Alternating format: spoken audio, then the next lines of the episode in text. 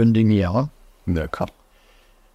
Mes amis, vous reconnaissez euh, Youssef Indy, euh, que, que vous adorez, vous m'en dites toujours du bien. euh, et je, je voulais qu'il nous parle avant les vacances qui arrivent de, euh, de, de- vous savez que j'ai tous, vous savez tous mes amis que j'ai fait, que j'ai commencé une série sur le rôle de service américain dans les révolutions de couleur et notamment dans les printemps arabes. Et je voulais que Youssef Indy nous en parle et nous parle d'un aspect méconnu euh, des printemps arabes ou des révolutions arabes. C'est le rôle de l'Arabie saoudite dans euh, les événements qui ont commencé à survenir à partir de 2011 euh, en Libye, en Tunisie, en Égypte, évidemment en Syrie qui nous occupera particulièrement aujourd'hui. Euh, et, on va laisser de côté l'Irak qui avait fait l'objet d'un traitement de faveur de la part des États-Unis auparavant. Euh, Youssef, co- comment euh, on peut analyser la relation géostratégique entre l'Arabie saoudite et euh, les États-Unis dans la sphère euh, arabo-musulmane, pour aller vite Alors, pour aller vite, je vais essayer, parce qu'avant de parler de- des États-Unis, de la relation entre les États-Unis et l'Arabie Saoudite, il faut parler de la Grande-Bretagne. Euh, il faut remonter euh, à la Première Guerre mondiale, à la fin de la Première Guerre mondiale.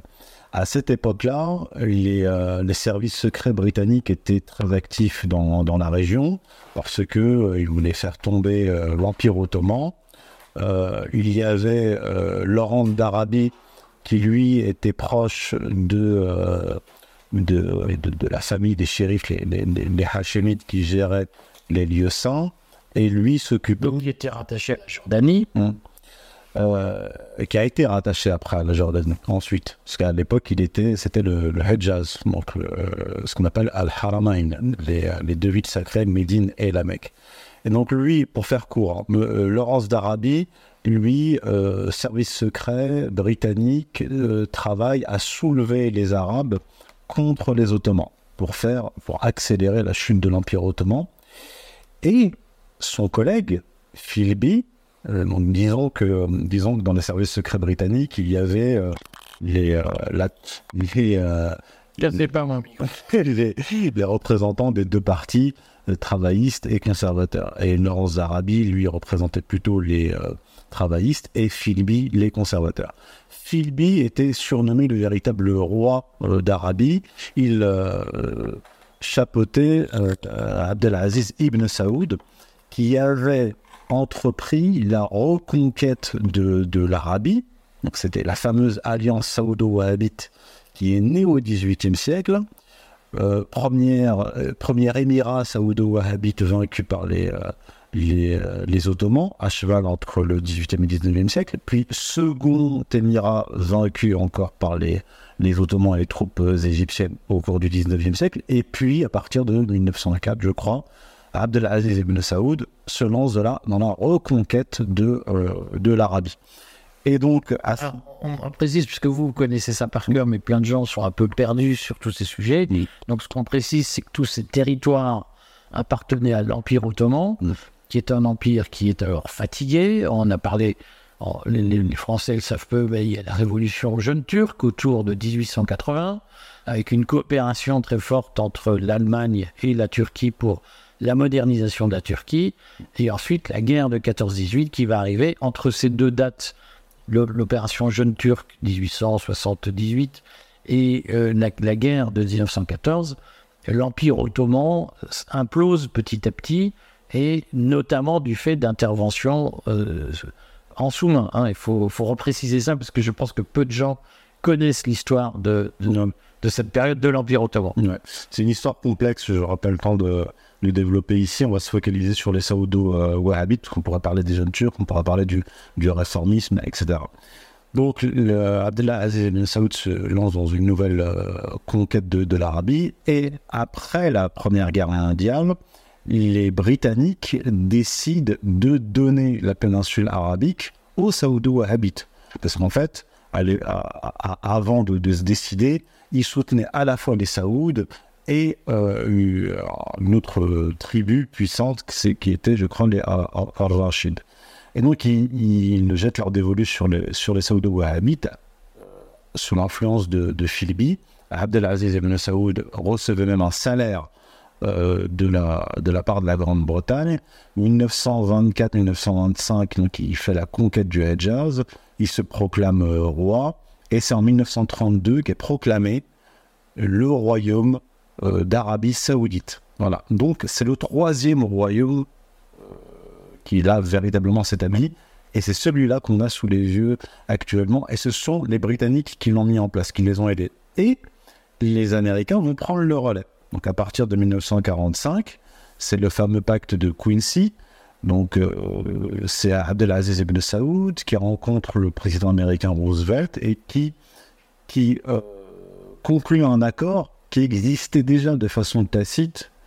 Euh, c'est sécurité, donc pérennisation du royaume et maintien de la famille saoudite à la tête de l'Arabie en échange du pétrole.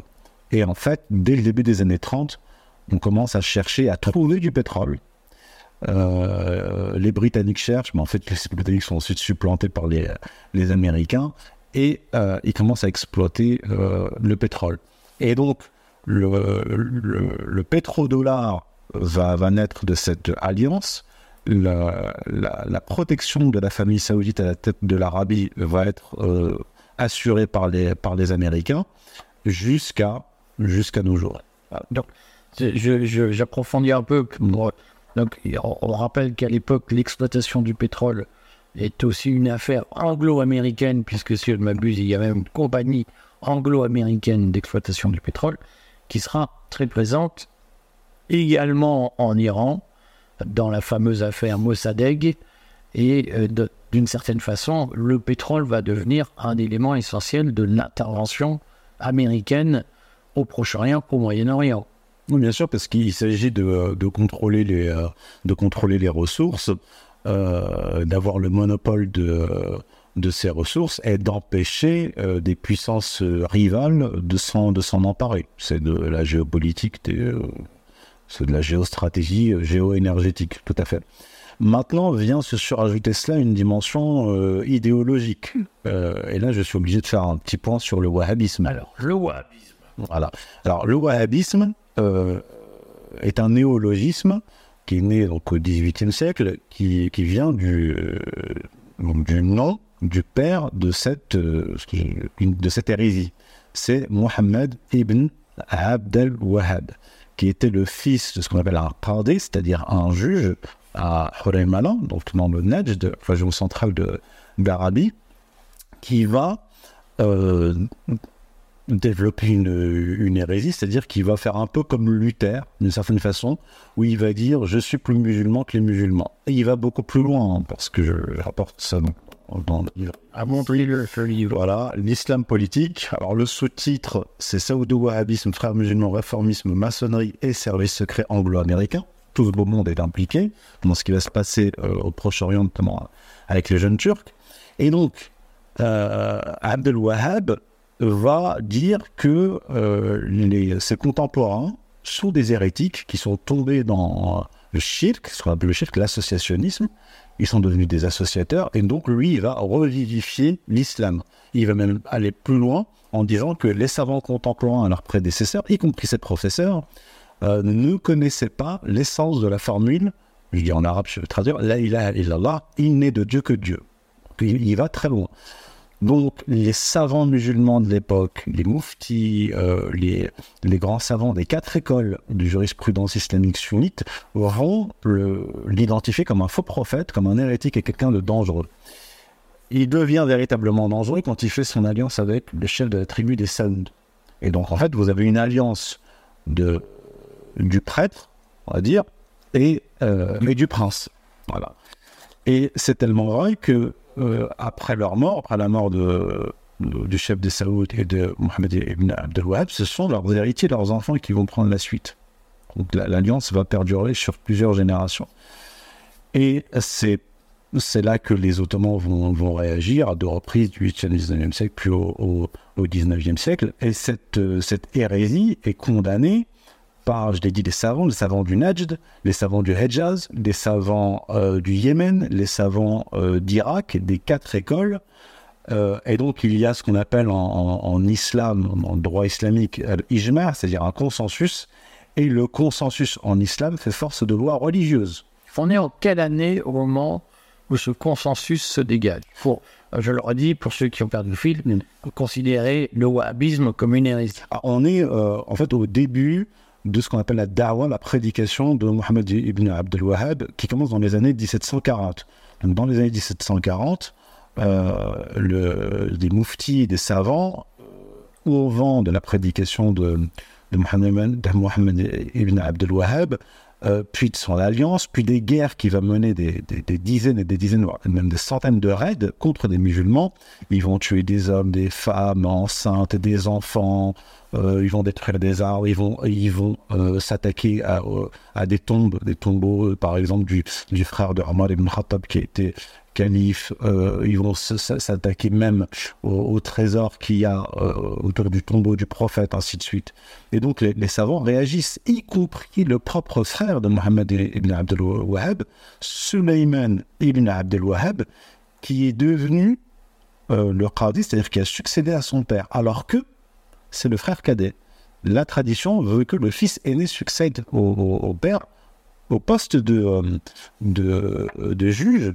Et le père de Mohamed ibn Abdul Wahab, non seulement a voulu l'empêcher de son vivant de faire de la prédication, mais en plus de ça, il ne l'a pas nommé, euh, nommé juge, il a nommé le, le cadet. Et c'est le, donc Suleiman, le frère, qui va inventer le néologisme de wahhabisme. Donc à partir de cette époque-là, donc du vivant de Mohammed ibn Abdel Wahhab, il y a un consensus des savants pour condamner Mohammed ibn Abdel Wahhab, désigner le wahhabisme comme étant une hérésie et même le qualifier de faux prophète. Et ensuite, au 19e siècle, les savants du 19e siècle, après la mort de Mohammed ibn Abdel Wahhab, qui meurt en 1792, après sa mort, il y a de nouveau des condamnations, des consensus. C'est pour ça qu'en 2016, il y a eu une, une, réunion à Grozny, donc en Tchétchénie, avec plus de 200 savants musulmans sunnites du monde musulman, pour redéfinir ceux qui appartiennent euh, au sunnisme et à la communauté musulmane. Et durant cette conférence, ils ont exclu le wahhabisme. Mais les, Saoudiens ont été outrés, etc. Mais simplement, ce qu'on n'a pas dit, c'est que la conférence de Grozny n'a fait que rappeler ce qu'avaient euh, dit et écrit euh, les savants du 19e, du 18e et du 19e siècle.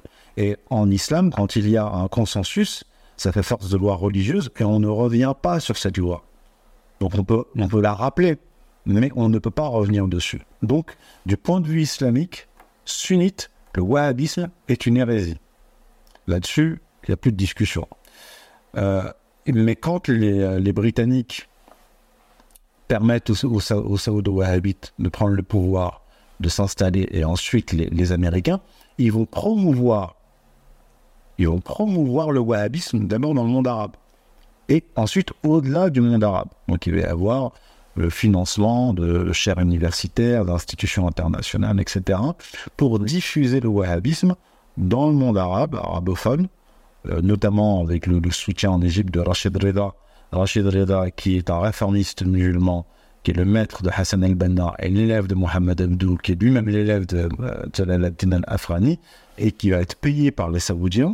Donc on est même avant, euh, avant que les, on est dans les débuts, en fait, quand les, Saoudiens prennent, conquièrent la, péninsule arabique. Donc là, on est aux alentours de 1930. Oui, même avant, on est dans les années 20, dans les années 20 déjà. Et, euh, donc le wahhabisme commence à, se propager.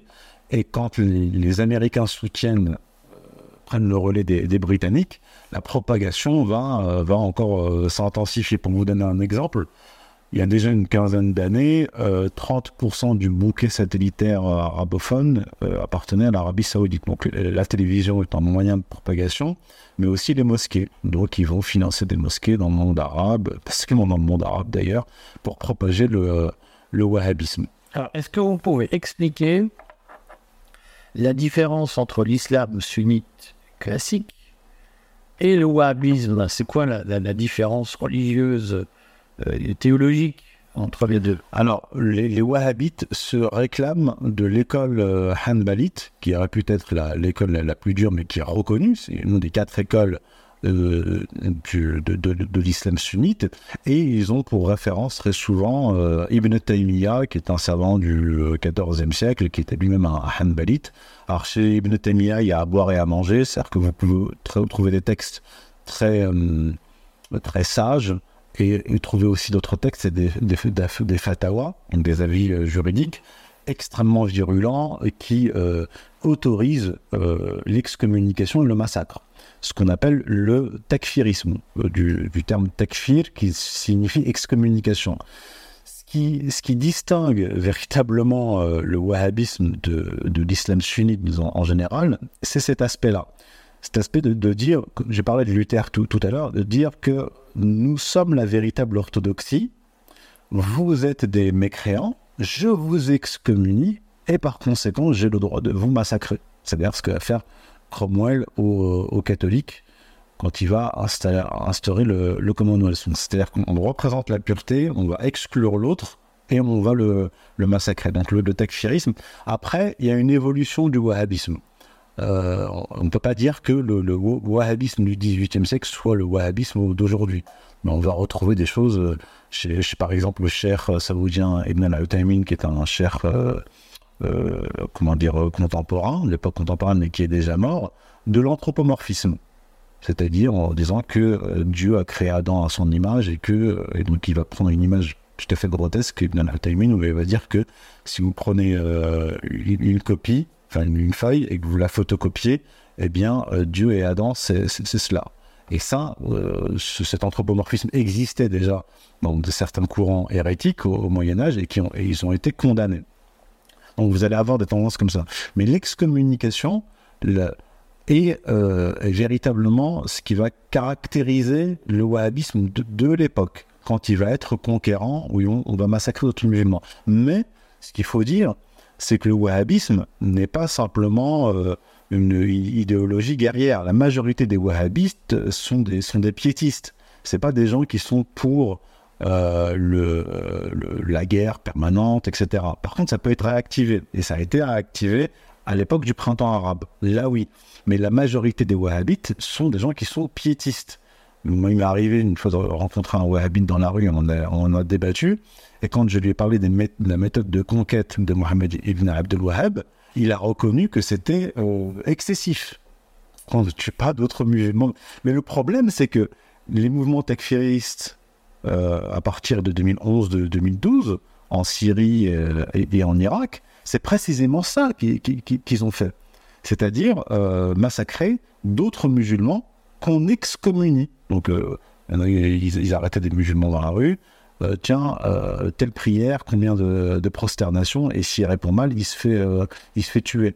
Et ce qu'on qu'on fait, ce qu'on fait les, les saoudo-wahhabites, par exemple, au début du 19e siècle, en, Irak, tuer des hommes, des femmes, des enfants, égorger, des, éventrer des, des femmes enceintes, c'est ce qu'on a retrouvé là, avec les mouvements takfiristes, qui, sont, qui ont été financés par l'Arabie saoudite et le Qatar. Donc on peut parler maintenant du, printemps arabe, parce que ce qu'il faut dire, c'est que l'Arabie Saoudite n'a pas été en pointe dans ce mouvement-là. C'est le Qatar, au départ. C'est aussi wahhabite. C'est aussi wahhabite, mais qui a pris le relais du soutien aux frères musulmans après l'Arabie Saoudite. Parce qu'à l'époque de Nasser, par exemple, à l'époque de Nasser. Je précise parce que Nasser, c'est en gros les, les années 50, enfin, l'émergence du, du, parti, de, du nasserisme, c'est les années 50 ouais. qui débouchera sur le parti basse et l'alliance la, la, entre l'Égypte et la Syrie. Voilà, alors ce qu'il faut dire, c'est que Nasser était proche des frères musulmans. Euh, il faisait partie de ce qu'on appelait les officiers libres, c'est-à-dire hein, les officiers qui voulaient renverser le, le pouvoir euh, et qui étaient alliés des frères musulmans. Mais quand il prend, lui, le pouvoir en 1952, les frères musulmans euh, donc lui, c'était déjà séparé des frères musulmans. Les frères musulmans, je crois, essaient de l'assassiner en 54, après, qu'il après que Nasser a chassé les Britanniques. Euh, enfin, qu'il a commencé à s'attaquer aux Britanniques. Après, il y a eu la, la guerre de, de, 56. Donc les frères musulmans, déjà dès l'époque, ont servi de bras armés des Britanniques contre Nasser. Et, ensuite, les, Américains ont demandé aux Saoudiens euh, de, de, recueillir les réfugiés frères musulmans égyptiens en Arabie Saoudite. Ils les ont accueillis. Euh, certains d'entre eux, notamment, euh, je vous donne l'exemple du frère de Saïd Qutb, qui s'appelle Mohamed Qutb, qui a été accueilli, donc il a été professeur dans des universités en, en Arabie Saoudite, et il a eu par exemple comme élève Oussama Ben Laden. Était lui-même proche de Al-Zawahiri, le numéro 2 d'Al-Qaïda, qui était un, membre des frères musulmans. Et les frères musulmans ont essayé de faire en Arabie Saoudite ce qu'ils font partout, c'est-à-dire la révolution. C'est le fameux épisode de 1979. Et après cela, les, Saoudiens se sont séparés des frères musulmans, parce qu'ils les, ont, euh, les ont identifiés comme un danger. Et le Qatar a pris le relais. Par exemple, la fameuse figure des frères musulmans qui s'appelle Youssouf al-Qaradawi, qui est mort il n'y a pas très longtemps, euh, a été accueilli par le, le, Qatar il y a une quarantaine d'années. Donc, lui, il a passé plus de 40 ans au Qatar. Et c'est lui, par exemple, qui, au début du printemps arabe, va émettre une fatwa contre Kadhafi pour autoriser la guerre contre Kadhafi et aussi il va faire des déclarations pour dire que euh, en Syrie il faut massacrer euh, les civils, les, militaires, tous ceux qui sont du côté du, euh, du pouvoir. Et donc. Alors, je vous coupe parce que expliquez-nous le lien entre les frères musulmans et le wahhabisme, les liens religieux. Hmm.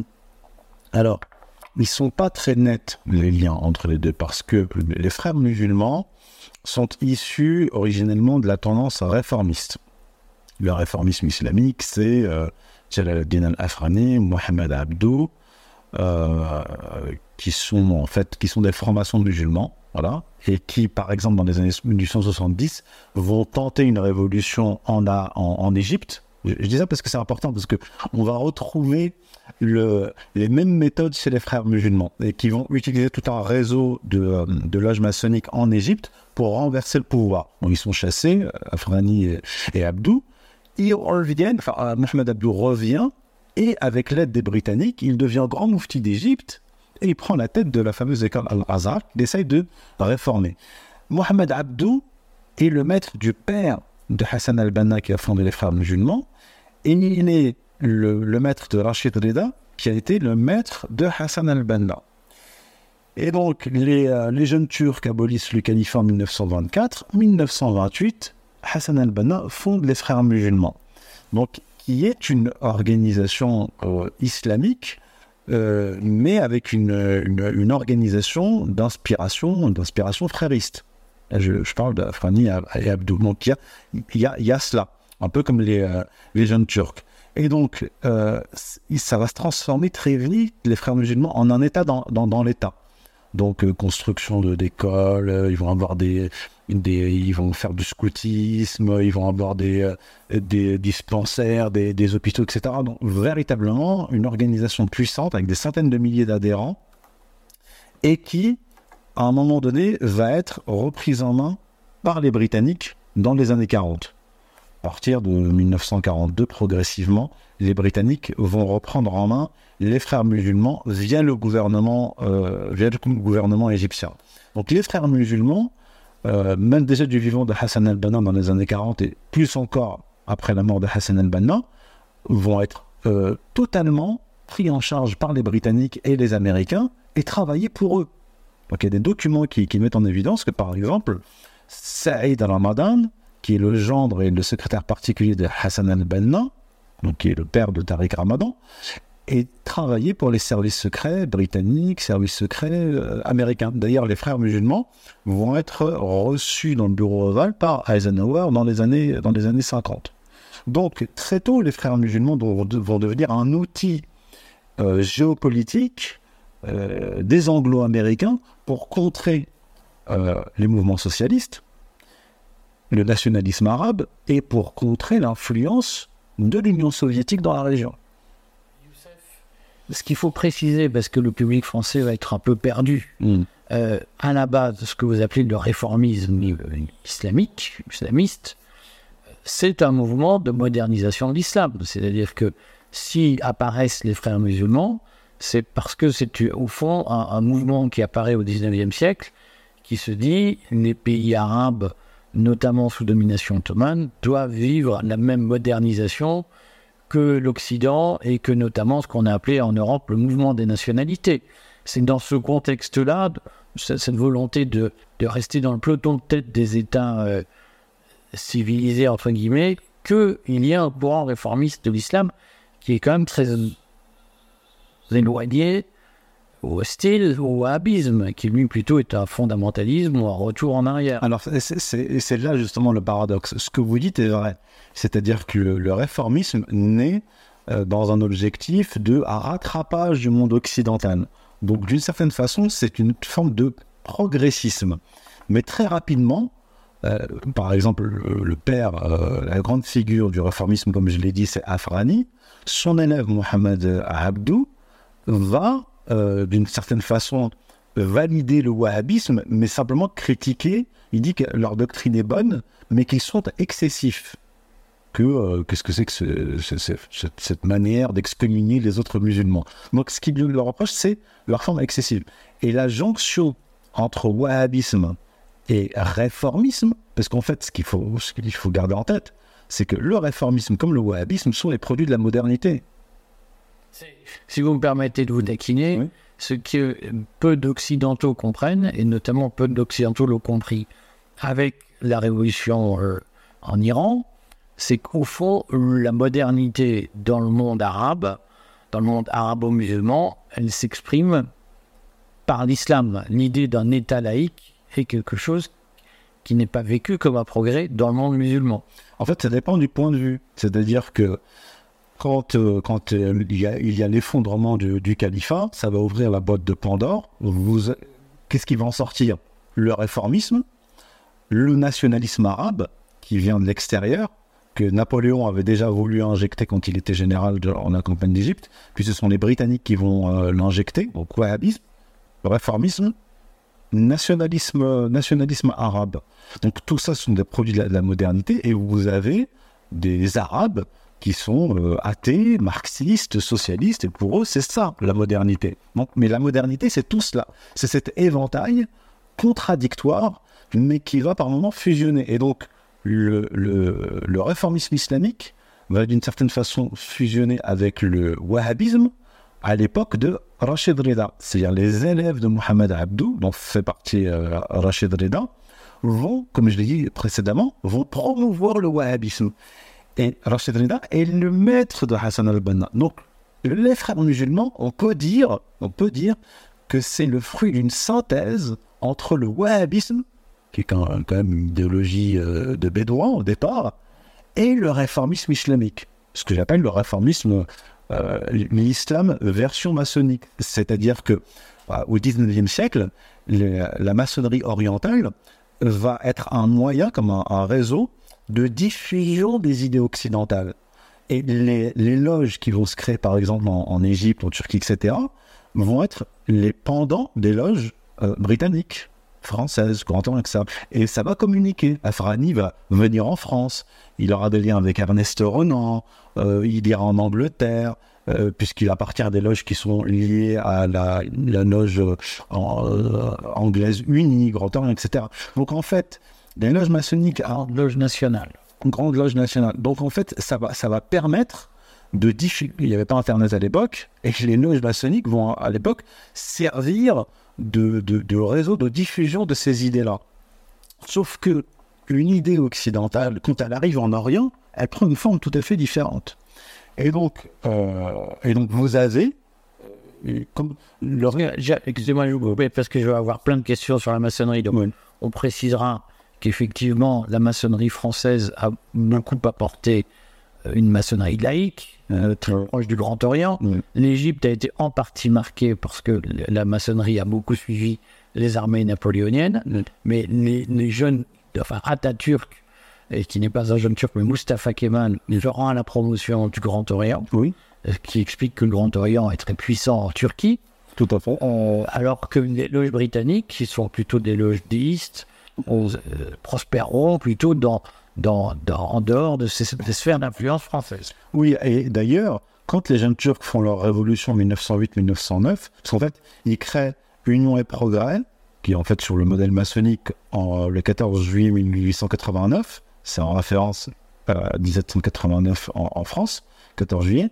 1908, ils font la révolution, 1908-1909, et en 1909, ils créent la Grande Loge ottomane, qui est en fait le pendant de la, euh, du, Grand Orient. Donc, tout ça, mais euh, vous verrez dans, mon livre, je cite par exemple le grand spécialiste de la maçonnerie orientale, qui est Thierry Zarkon. Pas seulement lui, hein, mais euh, c'est une, une, véritable référence importante sur euh, là-dessus.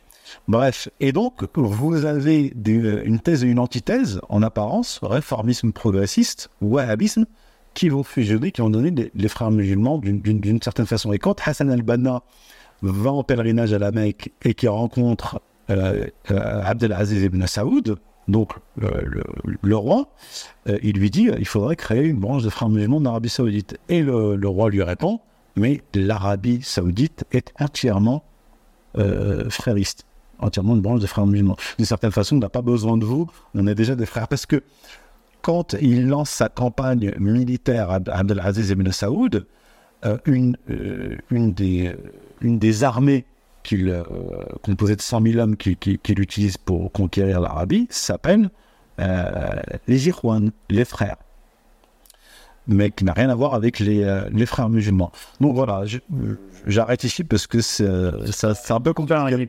On, on reviendra si des lecteurs, des auditeurs veulent qu'on y revienne. Ouais. La question c'est, donc vous l'expliquez bien, il y a un moment donné au XXe siècle une jonction qui se fait alors, c'est plutôt dans les années 50, c'est une jonction entre les frères musulmans et le wahhabisme.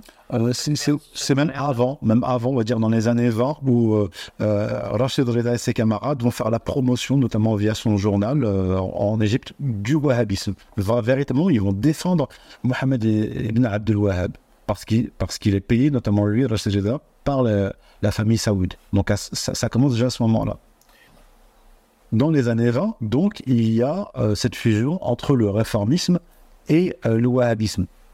Et les frères musulmans naissent, comme je dis, en 1928.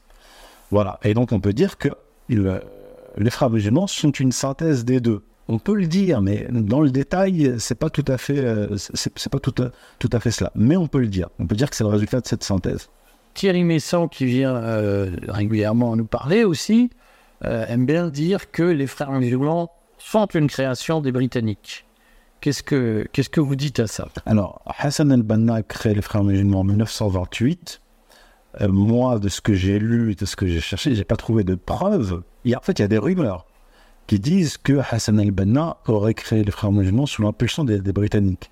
Mais euh, les documents euh, classifiés qui, euh, qui, sont sortis, donc des classifiés documents officiels britanniques, montrent que les débuts des contacts entre les frères musulmans et les Britanniques, c'est 1942. Euh, Hassan al-Banna est emprisonné en 1941, parce que les Britanniques le voient comme un danger parce qu'il y a des projets, des, ça demeure des projets de, sabotage contre les Britanniques, et mais il y a, con, concrètement, euh, il n'y a rien. Et, il sort de prison, les contacts commencent avec les Britanniques, et là, pendant les années qui vont suivre, il y a un apaisement du côté des frères musulmans dans, leurs activités. Et puis, il commence à y avoir des assassinats euh, ciblés, le Premier ministre qui est assassiné par les frères musulmans, des attentats euh, en 1948, au moment où l'Égypte est en guerre contre Israël. Il y a une série d'attentats attribués aux frères musulmans et attribués, parce qu'il y, y, a un organisme qui s'appelle l'organisme secret, qui est la branche armée des frères musulmans, et créé dans les années 40, et des attentats qui sont attribués à des frères musulmans de l'organisme secret qui, qui auraient pris des initiatives sans en référer à Hassan al-Banna. Bref, en tout cas, euh, il y a un philosophe et journaliste égyptien qui s'appelle, excusez-moi, Mahmoud Abbas al-Aqaid, nom d'arabe, qui, euh, qui, qui, euh, qui fait une enquête sur Hassan al-Banna, ses origines, qui trouve obscures, et notamment la concomitance de la guerre contre Israël et les attentats en, en Égypte au moment où les Égyptiens sont en guerre contre, contre Israël. En tout cas, euh, ce qui est documenté, c'est qu'il a des contacts avec les, euh, les, Britanniques et les frères musulmans à partir de, de 1942 et à la fin des années 40 avec la CIA.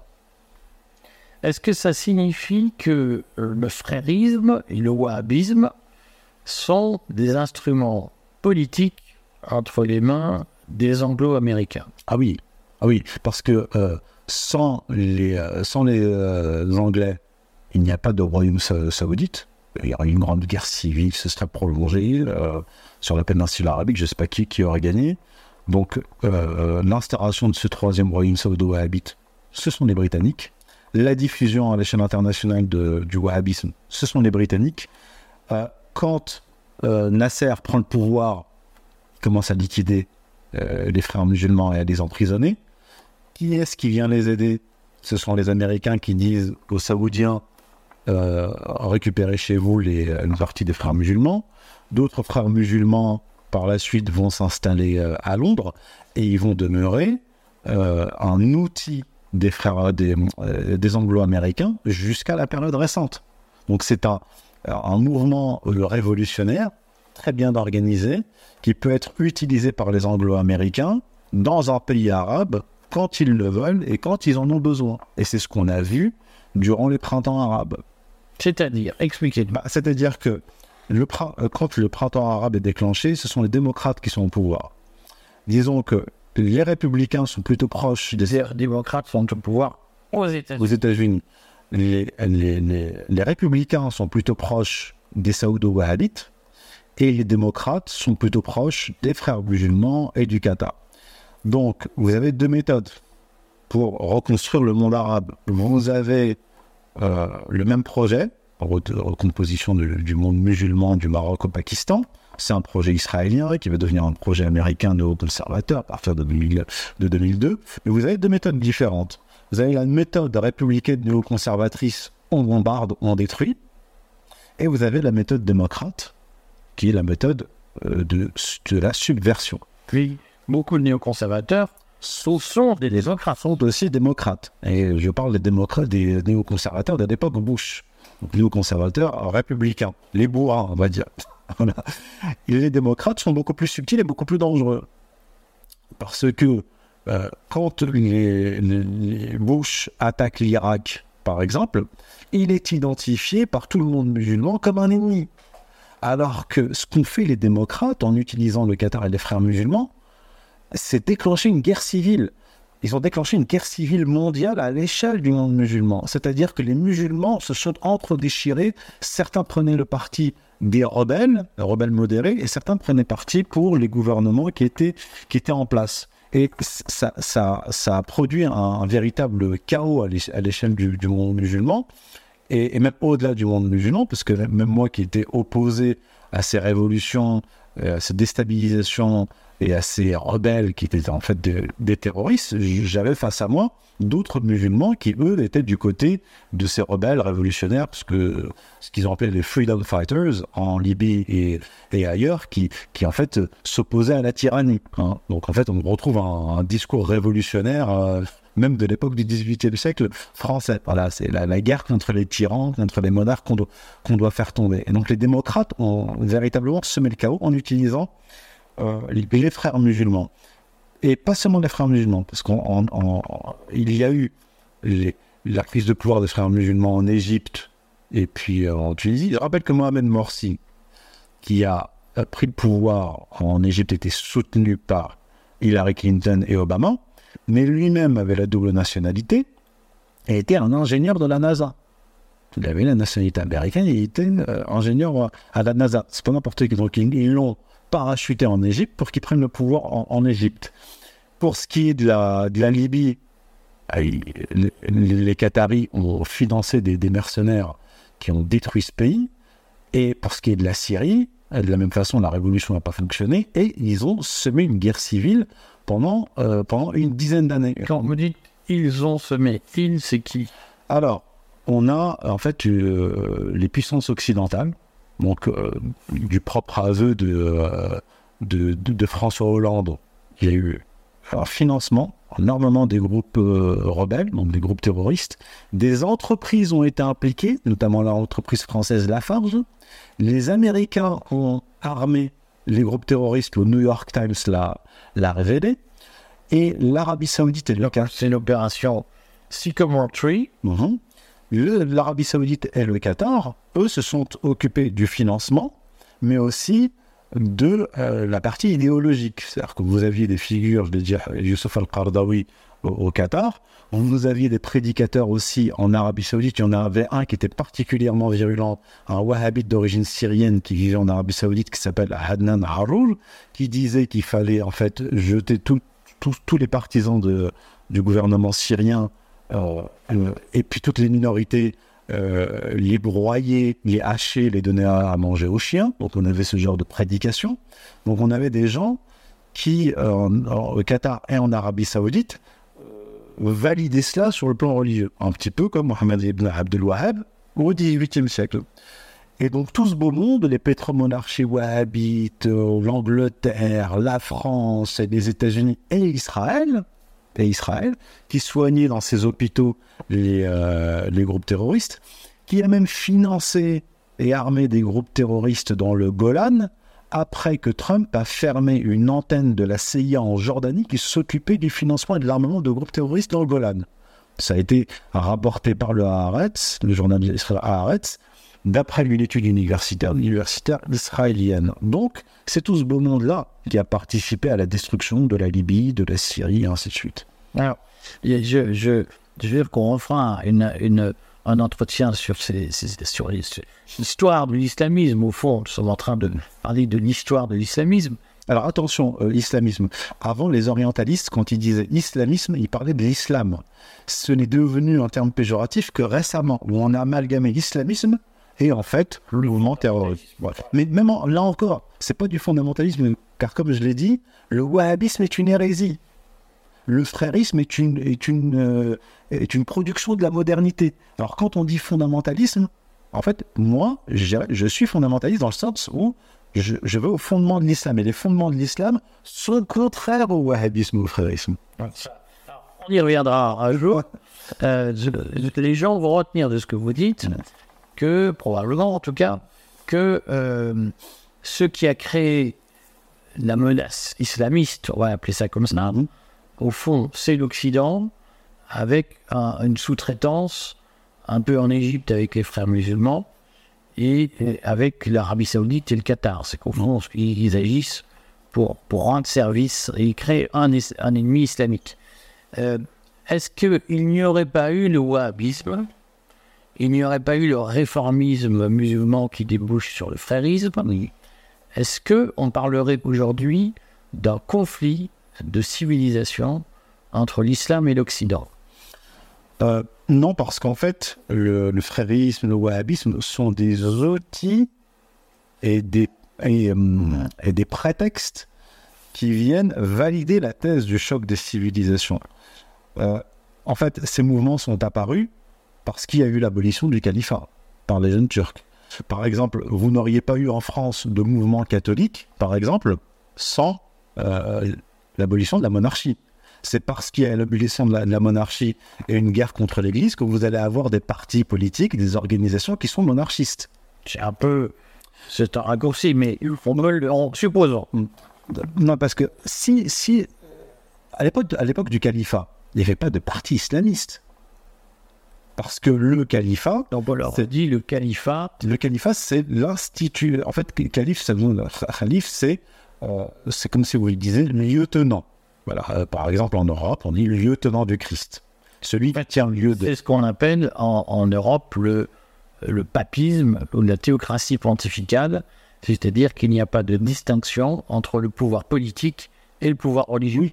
C'est ça, C'est ça, oui, c'est englobant. à partir du moment où vous faites tomber le califat, comme je vous l'ai dit, vous ouvrez la boîte de Pandore, et là, le réformisme, etc., qui, existait déjà, se sont développés, et puis vous, avez, vous allez avoir des partis politiques euh, euh, qui vont se revendiquer du, euh, de l'islam ou de, ou de l'islamisme, le wahhabisme, etc.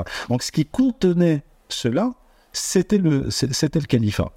Voilà, ça c'est la première chose. Deuxième élément sur le choc des civilisations, encore une fois, je crois qu'on on en avait parlé l'autre fois, le choc des, civilisations sur le plan euh, géopolitique. Je vais vous donner un exemple euh, très simple, parce que j'avais expliqué ce que c'était que le choc des civilisations. Si vous prenez ce qui se passe en Arménie. En Arménie, vous avez des chrétiens arméniens qui sont attaqués par l'Azerbaïdjan qui est chiite, Mais l'Arménie chrétienne est soutenue par, l'Iran qui est chiite, et l'Azerbaïdjan est soutenu par la Turquie qui est sunnite.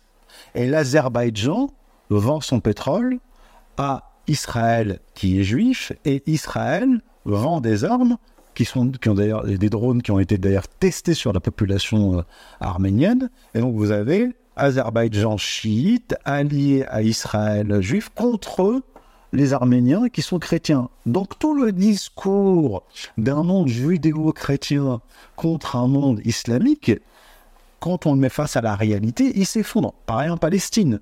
Là encore, on a vu il y a quelques jours des soldats israéliens qui ont tué délibérément des chrétiennes.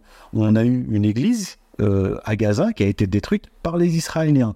Où on voit un discours, euh, dialogue entre un, prêtre chrétien et à Gaza et un musulman gazaoui, et le musulman lui dit si notre imam, euh, si on peut plus, si notre imam se fait tuer, euh, est-ce que tu pourras venir faire l'appel à la prière? Il dit oui, je viendrai, moi, prêtre chrétien, faire l'appel à la prière pour.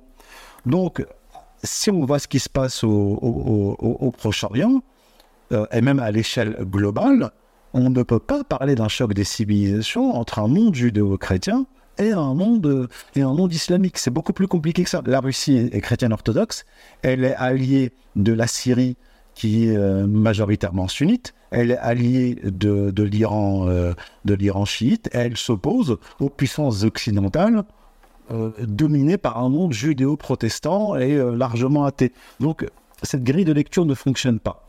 Je pense qu'il faut combiner deux grilles différentes, une grille qui est culturelle, religieuse et une grille réaliste. Et combiner les deux. Le reste, c'est de la propagande. C'est de la propagande qui sert justement le, la politique israélienne et la politique anglo-américaine. Euh, on a épuisé notre temps parce que c'est passionnant, mais euh, on est au-delà du, du, format habituel du courrier.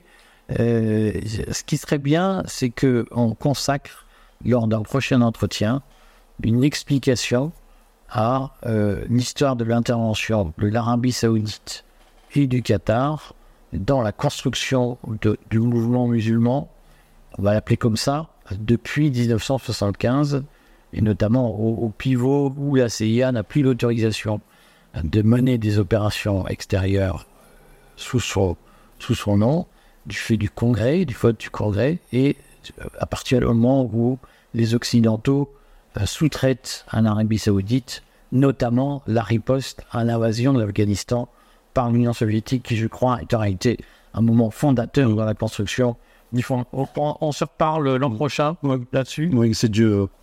Écoutez, on espère que Dieu se porte bien. À bientôt. Bientôt.